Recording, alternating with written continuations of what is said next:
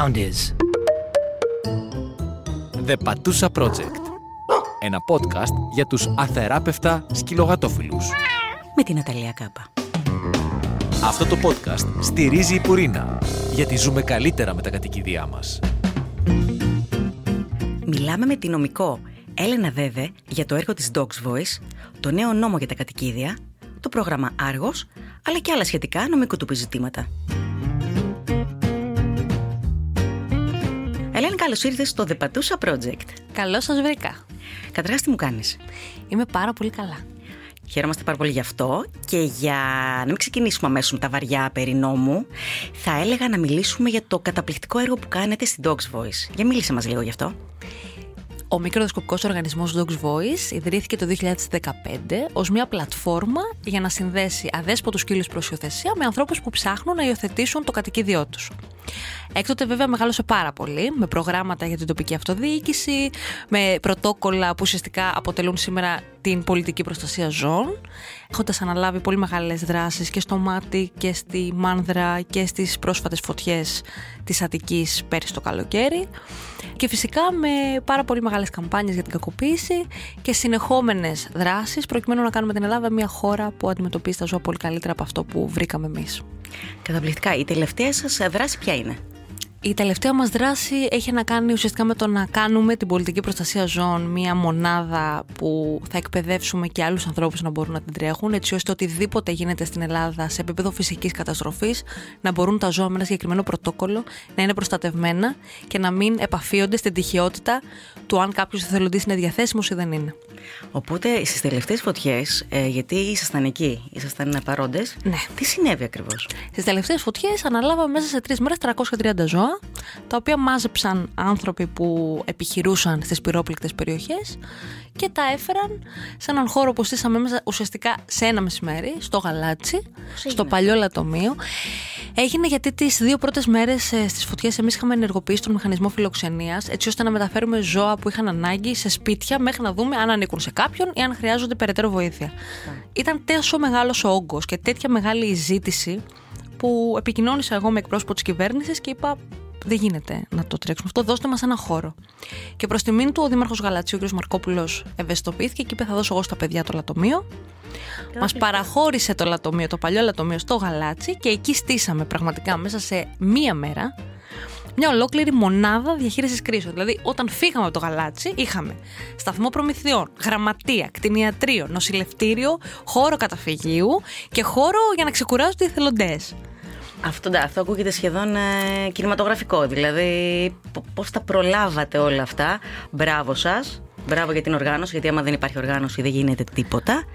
Οπότε, επειδή είστε τόσο καλοί, θα πρέπει να μάθουν όλοι λοιπόν πώς μπορούν να σας βοηθήσουν, με ποιους τρόπους μπορεί κάποιος να έρθει να βοηθήσει την, την Dogs Voice. Για μας η νούμερο ένα προτεραιότητα είναι η φιλοξενία. Επειδή εμείς δεν έχουμε καταφύγιο σαν οργάνωση από πεποίθηση, δηλαδή δεν θέλουμε τα ζώα μας να μαθαίνουν σε κλουβιά, παρότι αναγνωρίζουμε ότι σε πάρα πολλές περιπτώσεις είναι ο μόνος δρόμος που, που έχει μια οργάνωση. Όμως, επειδή εμείς θέλαμε να κάνουμε κάτι διαφορετικό, δεν έχουμε καταφύγιο, αναγνωρίζοντας και πόσο δύσκολο είναι να έχεις ένα καταφύγιο σε υψηλές προδιαγραφές και με πραγματική, έτσι, στήριξη στο ζώο. Άρα, για μας το μεγαλύτερο κλειδί είναι οι άνθρωποι που ανοίγουν τα σπίτια τους και παίρνουν ένα ζωάκι το οποίο έχει ζήσει δύσκολα ή είναι αδέσποτο και του δίνουν ουσιαστικά την ευκαιρία να υιοθετηθεί από ένα σπίτι για πάντα. Γιατί? Γιατί μαθαίνει να ζεις σε ένα σπίτι, μαθαίνει τη ρουτίνα του ανθρώπου, μαθαίνει να κάνεις τις ανάγκες του έξω, εμπιστεύεται τον άνθρωπο ξανά. Οπότε για μας οι φιλοξενητές μας είναι οι άνθρωποι που δίνουν πραγματικά τη δεύτερη ευκαιρία σε αυτό το ζώο. Και έχουμε δει και στην πράξη ότι τα ζώα που έχουν περάσει από φιλοξενίες υιοθετούνται πάντα. Και αυτός είναι ο στόχος μας. Από εκεί και πέρα υπάρχει οικονομική ενίσχυση και φυσικά όταν υπάρχει μια δράση συγκεκριμένη να προσέλθουν για εθελοντισμό. Θα σας πω μόνο ότι στο Γαλάτσι ήρθαν τρεις χιλιάδες πεντακόσιοι άνθρωποι για εθελοντές. Αυτό είναι πάρα πολύ ενθαρρυντικό να το ακούμε. Πολύ αισιόδοξο επίσης για, το, για τον κόσμο γενικότερα. Ότι δεν το έχουμε χάσει αυτό, γιατί κακά τα ψέματα η φιλοζωία είναι κομμάτι της ανθρωπιάς. Δηλαδή, κάποιος άνθρωπος ο οποίος κακοποιεί ζώα, προφανώς κάτι του λείπει στο κομμάτι αυτό. Οπωσδήποτε, και έχει αποδειχθεί και στην Αμερική που έχουν γίνει πάρα πολλές έρευνες στο θέμα ότι το να κακοποιείς ένα ζώο είναι το προστάδιο του να κακοποιείς έναν άνθρωπο. Και έχει αποδειχθεί ότι η κακοποίηση ζώων συνδέεται πάρα πολύ στενά με την ενδοοικογενειακή βία. Οπότε, όταν καταγγέλνουμε μια κακοποίηση ζώου, ουσιαστικά δεν προστατεύουμε μόνο το ζώο, αλλά και άλλα δύναμα μέλη μέσα σε μια οικογένεια που θα ήταν οι επόμενοι, τα επόμενα θύματα. Θα μιλήσουμε γι' αυτό σε λίγο κιόλας, για το τι λέει ο νόμος γι' αυτό και πώς μπορούμε να, αν μπορούμε να κάνουμε καταγγελία, πώς γίνεται και τα σχετικά. Αλλά πριν πάμε στο νόμο πάλι, θα κάνουμε ένα μικρό, μια μικρή στάση σε πράγματα πιο της καθημερινότητας, ας πούμε. Δηλαδή, κανονισμός σε μια πολυκατοικία που δεν επιτρέπει τα ζώα. Είμαι εγώ και ψάχνω ένα σπίτι και έχω το ζωάκι μου. Και ξαφνικά στα μισά σπίτια που είναι διαθέσιμα, βλέπω ότι δεν επιτρέπονται τα κατοικίδια. Τι συμβαίνει με αυτό? Έχει δικαίωμα μια πολυκατοικία να σου απαγορεύσει από τον κανονισμό της? Όχι. Και στον παλιό νόμο και στον καινούριο, οι διατάξεις σε κανονισμούς πολυκατοικιών που απαγόρευαν την τήρηση ζώων συντροφιάς είναι άκυροι. Είναι άκυρες σαν... είναι άκυροι όροι. Αυτό που γίνεται στην πραγματικότητα ποιο είναι? Ο ιδιοκτήτης που σου νοικιάζει δεν θέλει ζώο στο σπίτι. Αν εσύ το πεις από την αρχή και επειδή υπάρχει πολύ μεγάλη ζήτηση για σπίτια και μικρή προσφορά, Εσύ. είσαι ένας υποψήφιος που ουσιαστικά σαμποτάρει τον εαυτό του. Θα το πω έτσι απλά. Αν δεν το πεις και ε, νοικιάσεις το σπίτι και στην πορεία προκύψει ότι είχες κατοικίδιο, μπορεί να σου κάνει τη ζωή κόλαση, όμως νομικά δεν μπορεί να σου κάνει τίποτα. Γιατί μπορείς να έχεις μέχρι και δύο ζώα μέσα στο διαμέρισμα, αν υπάρχει κανονισμός που τα απαγορεύει. Και αυτό σημαίνει ότι δεν υπάρχει καμία περίπτωση μία μίσθωση να καταγγελθεί επειδή εσύ έχεις κατοικίδιο. Ή μπορεί να είναι άνθρωποι που, που νίκησαν ένα σπίτι, δεν είχαν ζώο και υιοθέτησαν στην πορεία. Ναι, ακριβώς. Δεν σημαίνει ότι το κάναμε με δόλο, δηλαδή, απαραίτητα. Ακριβώς. Οπότε αυτός δεν είναι λόγος για να μην υιοθετούμε και για να μην έχουμε ζώα. Βέβαια, να πούμε ότι σε μια πολυκατοικία ο τρόπος που έχουμε τα ζώα μας είναι πάρα πολύ συγκεκριμένος. Δηλαδή, δεν τα αφήνουμε στα μπαλκόνια να χαυγίζουν. Έχουν κάνει τα εμβόλια τους. Δεν χρησιμοποιούμε κοινόχρηστους χώρους για την εκτόνωση του σκύλου. Αν έχουμε μια αυλή, ας πούμε, στον προαύλιο χώρο, δεν πάμε εκεί να κάνει το σκυλάκι μας ανάγκες, το πάμε, το πάμε βόλτα. Τα λέω αυτά γιατί. Καλό να ακούγονται γενικότερα αυτά, γιατί πολύ απλά το αφήνουν στην αυλή, κάνει την ανάγκη του το σκυλάκι και μετά το μαζεύουν πάλι μέσα. Σωστά. Και αυτό είναι λάθος και αυτό θα μπορούσε να δημιουργήσει πρόβλημα σε αυτόν που το κάνει βάσει του νόμου, αλλά σε καμία περίπτωση το να έχει ζώο δεν απαγορεύεται σε κανένα σπίτι πλέον. Ωραία. Πολύ ωραίο αυτό που ακούσαμε λοιπόν, οπότε δεν κολλάμε σε αυτό. Ψάχνουμε για σπίτι μαζί με τα ζωάκια μας. Έρχεται καλοκαίρι λοιπόν. Ζωάκια στην παραλία. Τι γίνεται με αυτό? Επιτρέπεται σε όλες τις μη οργανωμένες παραλίες και να κολυμπήσει και να το έχεις μαζί σου. Δεν επιτρέπεται στις οργανωμένες που οι ίδιες το απαγορεύουν. Έχουν δικαίωμα δηλαδή οι οργανωμένες να σου πούνε ότι δεν επιτρέπονται τα κατοικίδια και ο νόμος τους το επιτρέπει αυτό. Ναι. Σε αυτή την περίπτωση. Ναι. Αλλά έχουμε πάντα τη δυνατότητα να πάμε σε μια οργανωμένη παραλία. Σε μια παραλία που. Ε, ελεύθερη. ελεύθερη, να βάλουμε εμείς την ομπρελίτσα μας και να απολαύσουμε τη θάλασσα και τον ήλιο με το σκυλάκι μας χωρίς να μας ενοχλήσει κανείς. Ναι, γιατί έχουν ακουστεί διάφορα από διάφορους ε, λουόμενους όπου είσαι σε ελεύθερη παραλία και σου τη λένε τύπου ότι για την άρθει το πρωί που δεν έχει κόσμο. Αυτά ακούγονται, γι' αυτό το λέω. Εντάξει, ναι. Ακούγονται πολλά και δυστυχώς η. Μεγαλύτερες γενιές είναι πολύ πίσω σε αυτό, γιατί εγώ θα πω με αφορμή αυτή τη συζήτηση που κάνουμε ότι έχω μεγάλη εμπιστοσύνη και αισιοδοξία για τα νέα παιδιά. Είναι μια γενιά που έχει μεγαλώσει και έχει εντελώς επαναπροσδιορίσει το ρόλο των ζώων στη ζωή μας σε σχέση με τους γονείς και τους παππούδες τους. Οπότε τείνουν να εκλείψουν αυτά τα φαινόμενα. Θα τα ακούσουμε λοιπόν από ανθρώπους συνήθως μεγαλύτερης ηλικίας, ε, που σημαίνει ότι σε δέκα χρόνια από σήμερα δεν θα τα ακούμε καθόλου. Οπότε δεν επτοούμαστε, παίρνουμε τα ζωάκια μας παντού. Όσο πιο πολύ κυκλοφορούμε με τα σκυλάκια μας, τόσο πιο κοινωνικοποιημένα θα είναι, τόσο πιο συνεργάσιμα θα είναι, τόσο πιο εύκολη θα είναι η ζωή μας μαζί τους. Όσοι θέλετε αυτό το καλοκαίρι να πάτε στις θάλασσες, να μην έχετε στο μυαλό σας κανένα θέμα. Ζωάκια τώρα και μέσα μεταφοράς. Δηλαδή λεωφορείο, τρένο, πλοίο, mm. αεροπλάνο. Τι κάνουμε σε κάθε περίπτωση? Αχ, εδώ ανοίγουμε ένα θέμα που με πονάει προσωπικά πάρα πολύ. Γιατί εγώ έχω ένα ζώο μεσαίου μεγέθους, ένα σκυλάκι μεσαίου μεγέθους που είναι δεκαέξι κιλά και έχω και ένα τυφλό μικρόσωμο. Και η ζωή μου είναι τελείως διαφορετική όταν κυκλοφορώ και με τα δύο ή όταν κυκλοφορώ μόνο με ένα από τα δύο. Για τα ζώα που είναι μέχρι δέκα κιλά μαζί με το κλουβί τους, μπορούν να πάνε παντού. Μπαίνουν στα τρένα, μπαίνουν στα λεωφορεία, μπαίνουν στα πλοία, μέσα στις καμπίνες, ενώ στην καμπίνα είναι το εσωτερικό του πλοίου. Ναι, ναι. Μπαίνουν όπου θες, στο κουτάκι τους και πάνε. Οτιδήποτε μαζί με το κλουβί του είναι πάνω από δέκα κιλά, θα πρέπει να ταξιδέψει διαφορετικά. Και στην Ελλάδα, δυστυχώς, οι υποδομές αυτή τη στιγμή δεν είναι στο επίπεδο που θα θέλαμε για να πούμε ότι κάνεις ένα το ταξίδι. Το βλέπουμε κάθε χρόνο στα πλοία, που βλέπεις το κατάστρωμα ανθρώπους που έχουν έντεκα ώρες ταξίδι και αν δεν έχουν κλείσει καμπίνα για pet, που εκεί επιτρέπονται όλα τα μεγέθη, και να το πούμε για τον κόσμο που δεν το γνωρίζει. εκεί ταλαιπωρείσαι. Αυτή είναι η πραγματικότητα και δεν θα την ωρεοποιήσω καθόλου. Ή τα κλουβιά είναι, τα εξωτερικά είναι κατάλληλα, με ελάχιστες εξαιρέσεις, ή πρέπει να κάτσεις ένα κατάστρωμα με το ζώο σου και να περάσεις έντεκα ώρες χωρίς να έχεις πρόσβαση στο εσωτερικό κομμάτι του πλοίου, αν είσαι μόνος, ή να κάνεις βάρδιες με την παρέα σου. Στο τρένο. Στο, στο μετρό, στο τρένο μπορείς να μπεις. Στο μετρό δεν μπορείς να μπεις με πάνω από δέκα κιλά σκυλί μαζί με το κουτί Α, του. Απαγορεύεται, εκτός και αν είναι σκύλος οδηγός τυφλού, αν είναι δηλαδή σκύλος εργασίας, mm. που συνοδεύει έναν άνθρωπο με αναπηρίες. Αλλά αυτή είναι η μοναδική εξαίρεση. Δεν μπορείς, όχι. Ε, δεν επιτρέπεται. Και δεν επιτρέπεται και εκτός ε, κλουβιού. Και στα τρένα επίσης, κάποιοι έχουν ένα χώρο για να αφήσεις το ζώο σου σε ένα κλουβάκι εσωτερικά, αν είναι πάνω από δέκα κιλά, αλλιώς στο box του και είναι μαζί σου κάτω από το κάθισμα. Κατάλαβα. Μάλιστα. Ζωάκια και βόλτα. Θύμο, τρολούρι, σακουλάκια περί τομάτων. Αυτά τα οποία τα γνωρίζουμε όλοι βέβαια. Ε, είναι υποχρεωτικά από τον νόμο να τα έχουμε. Φυσικά. Φυσικά. Είναι υποχρεωτικό από τον νόμο να έχουμε το ζώο μας στο λουρί. Είναι υποχρεωτικό εκτός αν βρίσκεται σε πάρκο σκύλων, όχι σε πάρκο γενικά. Mm. Σε πάρκο σκύλων. Είναι υποχρεωτικό να μαζεύουμε πάντα τα περιτώματά του και έχει αυξηθεί και το πρόστιμο. Και είναι υποχρεωτικό να μην έχει πρόσβαση, ελεύθερης δηλαδή πρόσβασης, σε αυλές, εισόδους πολυκατοικιών ή σε ανθρώπους ή άλλα σκυλιά. Αυτή είναι μια διάταξη, η οποία η αλήθεια είναι ότι ήρθε να αντιγράψει μια πραγματικότητα που βλέπουμε πάρα πολύ στο εξωτερικό, που όλα τα ζώα είναι άριστα δίπλα στους ε, ναι, κηδεμόνες τους και πάνε τις φόλτες τους και όλα είναι καταπαιδευμένα. Εκπαιδευμένα όλα. Στην Ελλάδα έχουμε αυτό το θέμα. Το ζώο πρέπει να τρέξει. Και δεν υπάρχουν πάρκα σκύλων πολλά για να τρέξει. Δηλαδή δεν θεωρώ εγώ προσωπικά ότι ε, σε ένα πάρκο μεγάλο είναι τόσο μεγάλο έγκλημα πια να λύσεις το σκυλάκι σου αν σε ακούει και να ε, έρθει ξανά σε σένα και να τρέξει και να χαρεί και να παίξει. Γιατί αυτό, αυτή είναι η φύση του σκύλου. Δεν είναι η φύση του σκύλου να είναι συνέχεια δίπλα μας κολλημένος ή σε ένα διαμέρισμα. Αλλά από εκεί και πέρα θα πρέπει να επενδύουμε στην, στην εκπαίδευση, γιατί για μένα... Και για μένα θα πρέπει να είναι υποχρεωτική. Δηλαδή, παίρνεις ένα ζώο, πρέπει να κάνεις τέσσερις συνεδρίες με εκπαιδευτή υποχρεωτικά. Αυτό θα διευκόλυνε τόσο πολύ τη ζωή όλων και θα μείωνε τόσο πολύ τις εγκαταλείψεις. Ισχύει. Ε, ναι, γιατί όταν ξέρεις ότι θα το βγάλεις βόλτα, δεν θα σε τραβάει. Θα του φωνάξεις, θα έρθει δίπλα σου. Αισθάνεσαι κι εσύ ως ιδιοκτήτης πολύ πιο ασφαλής. Ακριβώς. Γιατί αλλιώς είσαι εκτεθειμένος σε αντιδράσεις ενός ζώου το οποίο δεν ξέρει, αφού δεν του έχεις μάθει. Ακριβώς. Και για πες μου λίγο σχετικά με το φήμωτρο, γιατί κανένας δεν έχει φήμωτρο. Δεν έχω δει ποτέ έξω στο δρόμο να τους βάζουν φήμωτρο. Είναι υποχρεωτικό? Το φήμωτρο ε, θεωρητικά είναι υποχρεωτικό. Δεν θα το δεις πουθενά και ποτέ.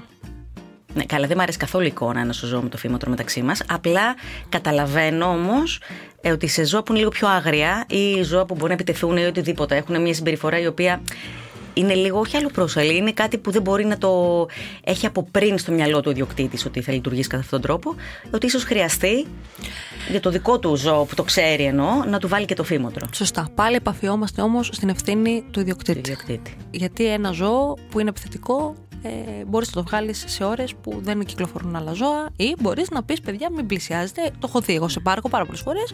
Το ζώο μου δεν είναι φιλικό με τα ζώα. Μην έρχεστε κοντά. Το σέβονται όλοι και τελειώνει η ιστορία. Γι' αυτό λέμε ότι όταν όμως τα άλλα είναι ελεύθερα και πάνε μόνα τους, εκεί έχουμε τη δυσκολία. Δηλαδή, εδώ υπάρχει μια ισορροπία που είναι πολύ λεπτή και πάλι θέλει για μένα οπωσδήποτε να πηγαίνουμε όλοι σε εκπαιδευτές, οπωσδήποτε, θετικούς εκπαιδευτές, έτσι. Και οπωσδήποτε να καταλαβαίνουμε τα όρια του ζώου μας και να τα σεβόμαστε. Και τώρα πάμε στο τελευταίο κομμάτι που θα ήθελα να συζητήσουμε από τα, αυτά τα καθημερινά που λέω, το οποίο είναι το δύσκολο κομμάτι. Τι κάνουμε όταν το ζώο μας θα δαγκώσει έναν άνθρωπο ή θα επιτεθεί σε ένα άλλο ζώο? Τι κάνουμε, τι, τι, τι συμβαίνει τότε δηλαδή? Λοιπόν, βάσει νόμου, καταρχήν να πούμε το βασικό, ότι ευθυνόμαστε απεριόριστα για οτιδήποτε κάνει το ζώο μας. Ό,τι κάνει το ζώο μας, βάσει νόμου, είναι σαν να το έχουμε κάνει εμείς. Τόσο απλό είναι. Ναι. Εντάξει. Είναι σαν να δάγκωσα, σαν να έκανες απλή σωματική βλάβη εσύ. εσύ. Σαν, να, σαν να προκάλεσες εσύ κάτι στον άνθρωπο.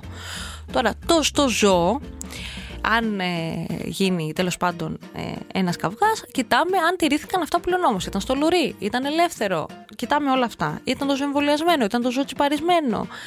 Αλλά η αλήθεια είναι ότι θα πρέπει, γι' αυτό φωνάζουμε όλες τις οργανώσεις και λέμε: όταν έχετε ένα σκύλο, πρέπει να μάθετε τη γλώσσα επικοινωνίας μαζί του. Πρέπει, αν έχετε πάρει ένα ζωάκι με αποσκευές συναισθηματικές, που δεν πειράζει, να κάνετε μια ζωή μαζί του που να είναι συμβατή με τις αποσκευές του. Δηλαδή, αν ένα ζώο φοβάται τα ζώα, ε, δεν θα το πας λιμένο σε ένα πάρκο που θα του έρθουν είκοσι χιλιάδες να το μυρίσουν, γιατί θα πάθει πανικό. Ε, είναι σαν, θα το αντιμετωπίσει σαν έναν άνθρωπο με αγοραφοβία, την οποία τη δουλεύετε όμως μαζί. Γιατί υπάρχουν τρόποι αυτά τα ζώα να είναι στο μέλλον πιο κοινωνικοποιημένα. Αλλά θα πρέπει εμείς να ακολουθήσουμε το ρυθμό, όχι να επιβάλλουμε κάτι επειδή θα μας βόλευε εκείνη τη στιγμή. Οπότε, ναι, αν ένα σκυλί, το δικό μας το σκυλάκι, δαγκώσει έναν άνθρωπο, ευθυνόμαστε εμείς, είτε με τις ποινικές διατάξεις, δηλαδή με την πρόκληση απλής σωματικής βλάβης, και φυσικά οικονομικά να αποκαταστήσουμε οτιδήποτε έχει γίνει ιατρικό. Ιατρικό, ναι. Ακριβώς. Και το ίδιο ισχύει και για τα ζώα. Μάλιστα.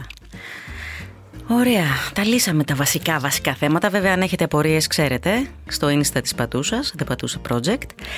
Συνεχίζουμε τώρα, ας δούμε λίγο το νέο νόμο σαράντα οκτώ τριάντα του είκοσι είκοσι ένα, που έχει τίτλο «Νέο πλαίσιο για την ευζοία των ζώων συντροφιάς, πρόγραμμα Άργος». Τι έχει αλλάξει με τον νέο νόμο? Αχ, λοιπόν, τι έχει αλλάξει με τον νέο νόμο? Καταρχήν αναγνωρίζονται πέντε ελευθερίες των ζώων που δεν εξαντλούνται στη γάτα και το σκύλο. Και η κακοποίηση δεν εξαντλείται, η προστασία των ζώων από κακοποίηση δεν εξαντλείται στη γάτα και το σκύλο. Και θα με ρωτήσει κάποιος, μα καλά, αυτό δεν ίσχυε και πριν? Ναι, αλλά είναι άλλο να είναι ρητό και άλλο να καθόμαστε στα δικαστήρια και να το συζητάμε. Το δεύτερο είναι ότι έχουν οργανωθεί πάρα πολύ με μητρώα ηλεκτρονικά, που δεν τα έχουμε δει ακόμα, οπότε επιφυλάσσουμε, αλλά θα έρθουν. Οργανώνεται όλο το κομμάτι της ε, κυδαιμονίας ζώων, της ε, υιοθεσίας ζώων, της ε, αναδοχής, της μεταβίβασης από τον έναν στον άλλον, οπότε ξαφνικά θα αποκτήσουμε πολλά περισσότερα δεδομένα από ό,τι είχαμε πριν, για να δούμε τελικά τι γίνεται με τα ζώα στην Ελλάδα. Ε, το τρίτο είναι ότι υπάρχει μια υποχρεωτικότητα για στήρωση ή αποστολή γενετικού υλικού του σκύλου. Αυτό θέλω να σε ρωτήσω, ναι. Γιατί δίνεται αυτή η δυνατότητα, τι ακριβώς, γιατί να μην είναι απλά η στήρωση, τελεία? Γιατί δίνουμε λοιπόν τη δυνατότητα της αποστολής, που μάλιστα πληρώνεις και ένα παράβολο ε, και θα πάει αυτή, αυτό το γενετικό υλικό σε μια φύλαξη γενετικού υλικού των ζώων? Γιατί όλο αυτό θεωρείς? Θα πω πολύ περι, περιγραμματικά την άποψή μου με μια μικρή ιστοριούλα. Εμείς συμμετέχουμε στο Eurogroup for Animals. Είναι ένας διεθνής οργανισμός που συμμετέχουν από τα ευρωπαϊκά κράτη-μέλη κάποιες οργανώσεις. Στην Ελλάδα συμμετέχουν τέσσερις μόλις. Εμείς είμαστε μία από αυτές τις τέσσερις. Όταν παρουσίασα στους Ευρωπαίους εταίρους μας αυτό το μέτρο της κυβέρνησης, γελάγανε. Δεν θα πω κάτι άλλο. Αυτή, και αυτή είναι και η προσωπική μου άποψη για την αποστολή ντι εν έι του ζώου στο ειδικό εργαστήριο ε, τήρησης και φύλαξης γενετικού υλικού ζώων συντροφιάς. Αυτή είναι η γνώμη μου ανοιχτά και δεν θα, την, δεν, θα, δεν θα κάνω καμία περιστροφή. Το θεωρώ ένα μέτρο δειλό, πολιτικά ορμόμενο στο να μην εξαγριωθεί ο κόσμος που δεν θέλει να στηρώσει τα ζώα και είναι κατά για λόγους μη επαρκούς παιδείας και εκπαίδευσης, και γιατί δυστυχώς αυτή τη στιγμή δεν έχουμε κανένα περιθώριο να αναπαράγουμε τα ζώα μας, παρότι ο νόμος σου επιτρέπει να κάνεις μία φορά αναπαραγωγή, ναι, και να μετά το δηλώσεις, ναι, στο μητρό, και να πάρεις και να δηλώσεις και ποιοι θα τα υιοθετήσουν.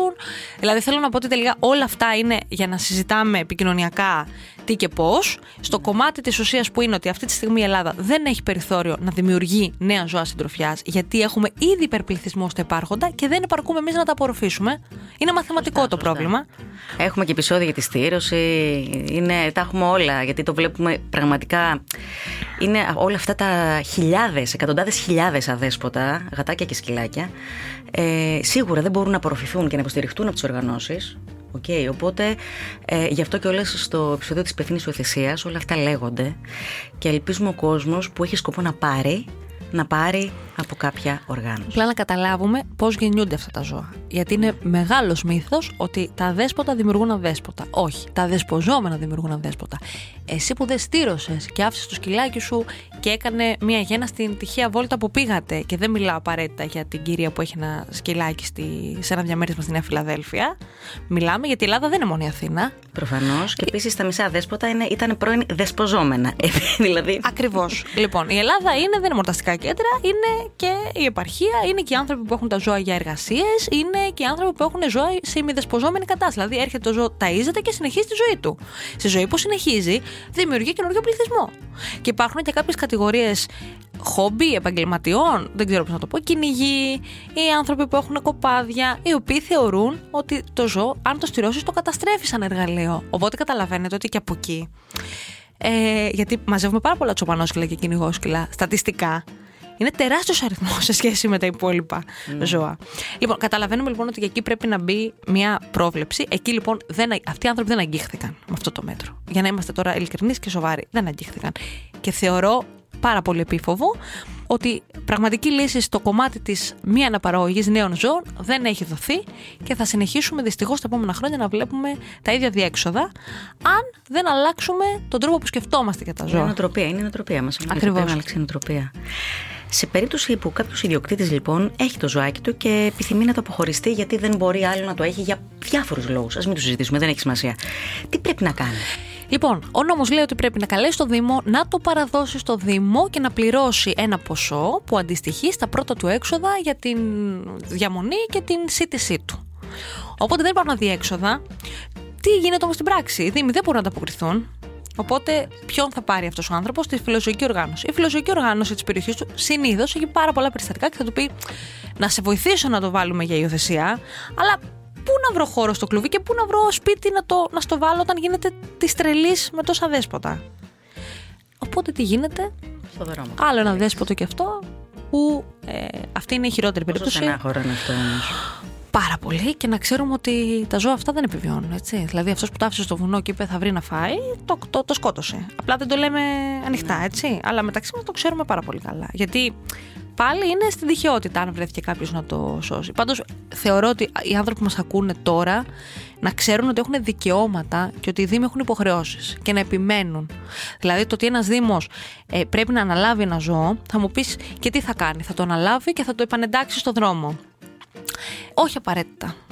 Πρέπει να εξαντλούμε όταν θέλουμε να δώσουμε ένα ζωάκι τη δυνατότητα να υιοθετηθεί από το περιβάλλον μας. Βάλε εκατό αγγελίες, βάλε αφήσεις, ζήτα από τους γνωστούς σου. Πόσο θα σου πάρει? Μια εβδομάδα.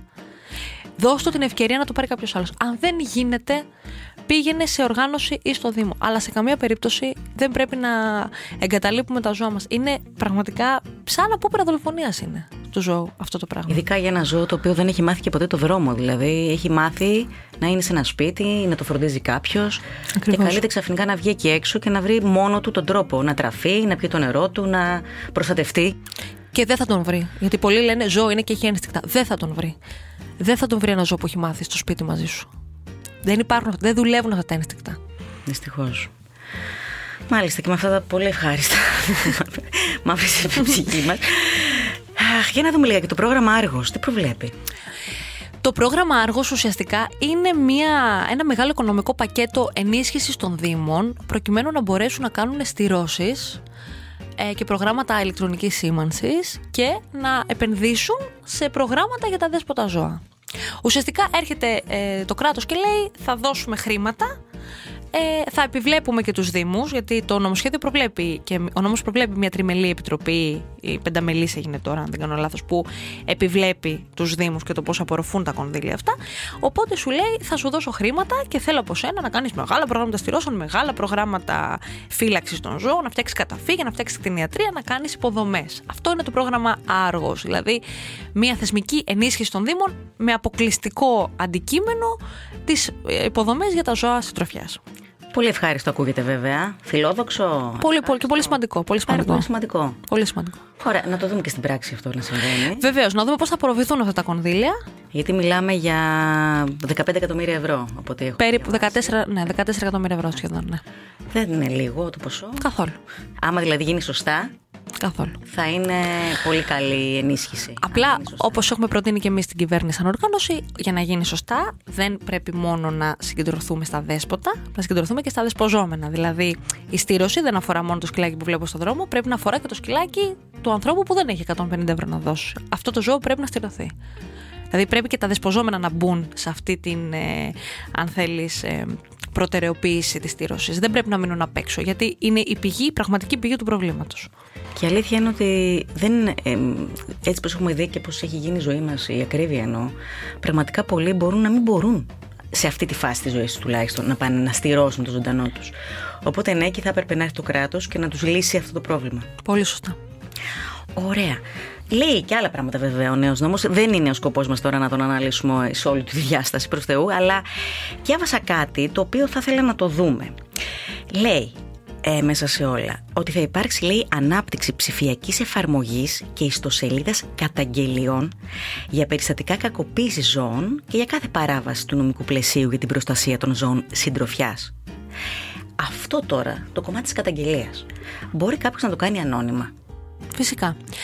Ε, η καταγγελία για τα ζώα συντροφιάς ρητά έχει προβλεφθεί από εγκύκλιο του Αρείου Πάγου ότι μπορεί να γίνει ανώνυμα στα κατατόπους αστυνομικά τμήματα. Τι σημαίνει όμως ανώνυμα, γιατί ο κόσμος πολλές φορές μπερδεύεται και το βλέπουμε καθημερινά αυτό.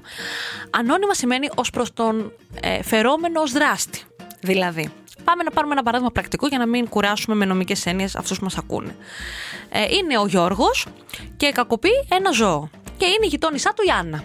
Και τον βλέπει. Η Άννα τον φοβάται τον Γιώργο, γιατί ζουν στην, στον ίδιο δρόμο και δεν θέλει να ξέρει ότι. Δεν θέλει να ξέρει ο Γιώργος ότι η Άννα πήγε και τον κατήγγειλε στην αστυνομία και του δημιούργησε προβλήματα. Η Άννα θα πάει στο αστυνομικό τμήμα και θα ζητήσει την ανώνυμη καταγγελία του Γιώργου για κακοποίηση ζώων. Που σημαίνει ότι η αστυνομία θα πάει να δει αν ο Γιώργος όντως κακοποιεί το ζώο, χωρίς να του πει ότι την καταγγελία την έκανε η Άννα. Αν όμως αυτή η καταγγελία φτάσει στο δικαστήριο, η Άννα θα πρέπει να έρθει ως μάρτυρας. Oh, οπότε δεν μιλάμε πλέον για. Ναι, αλλά εκεί μιλάμε ότι έχουμε κάνει την αστυνομία να ασχοληθεί και επίσης, αν είμαστε στην κακουργηματική μορφή της κακοποίησης, δεν μας χρειάζεται η Άννα, γιατί είναι αυτοεπάγγελτη η δίωξη, που σημαίνει τι πρακτικά, ότι ο εισαγγελέας και το αστυνομικό τμήμα και χωρίς κανένα μάρτυρα, από τη στιγμή που οι ίδιοι το διαπίστωσαν, μπορούν να ε, φέρουν το δράστη στο δικαστήριο και να το επιβληθούν οι ποινές του νόμου. Οπότε η Άννα εκεί μας είναι λίγο.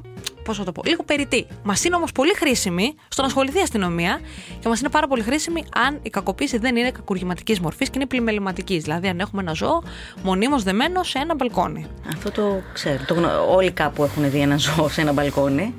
Οπότε γι' αυτό το λέω, επειδή είχα μιλήσει με μια φίλη και μου έλεγε ότι να, ξέρω, υπάρχει ένα σκυλάκι σε μια ταράτσα και είναι εκεί πέρα αφημένο στην τύχη του. Αλλά φοβάμαι. Αυτό το φοβάμαι. Πρέπει, γι' αυτό είναι και όλη η ερώτηση αυτή. Και πού να δείτε στην επαρχία τι γίνεται. Που οι κοινωνίες είναι μικρές, είναι κλειστές.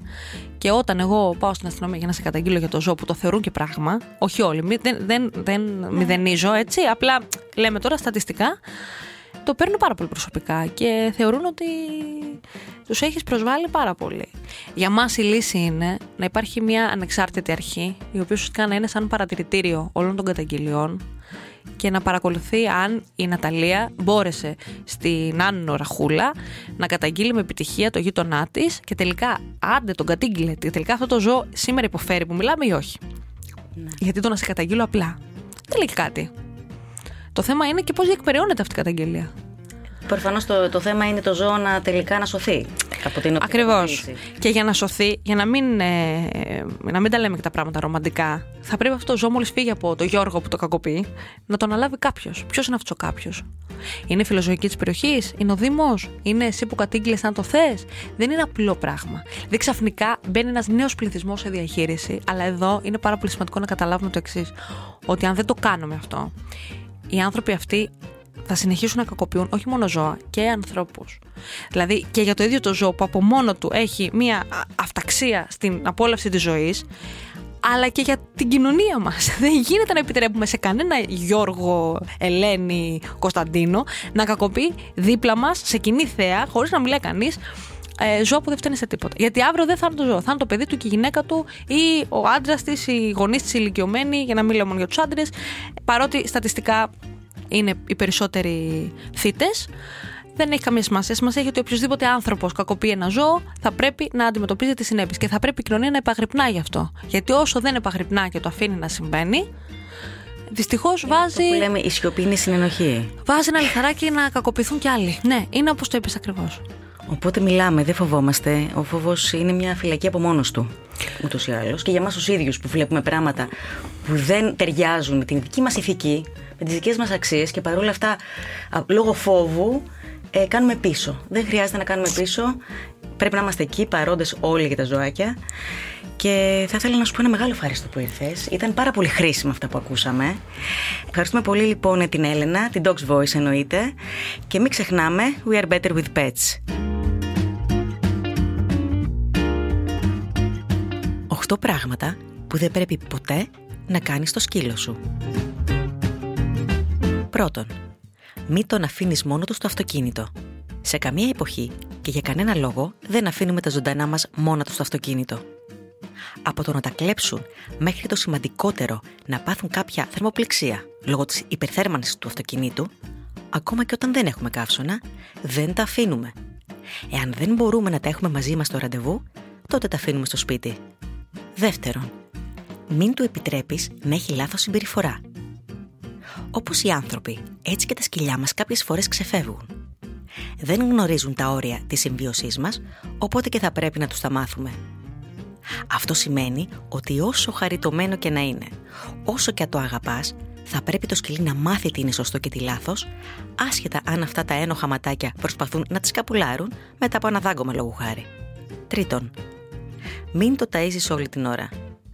Ναι, υπάρχει αμοιβαία χαρά όταν δίνεις λιχουδιές στο πλασματάκι σου, αλλά αυτό μπορεί να βάλει μελλοντικά την υγεία του σε κίνδυνο.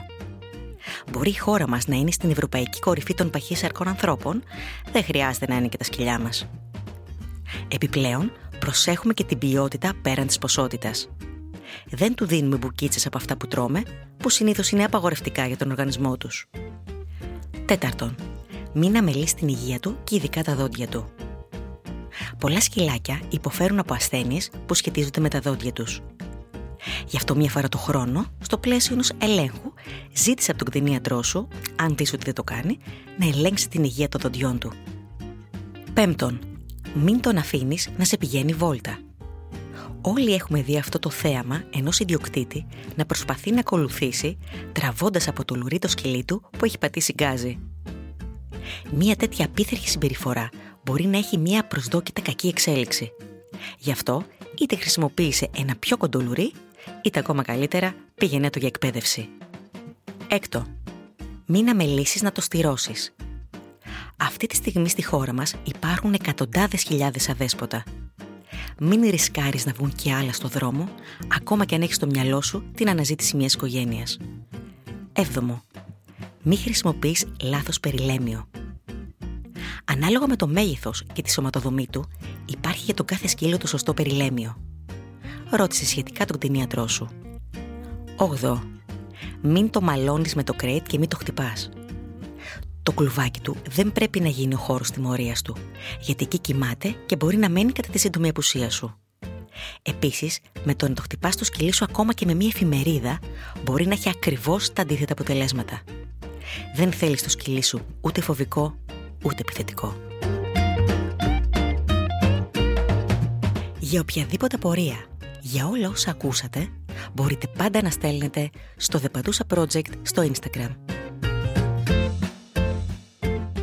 Ακολουθήστε μας στο Soundees, στο Spotify, στο Apple Podcasts και στο Google Podcasts. Αυτό το podcast στηρίζει η Πουρίνα, γιατί ζούμε καλύτερα με τα κατοικίδια μας.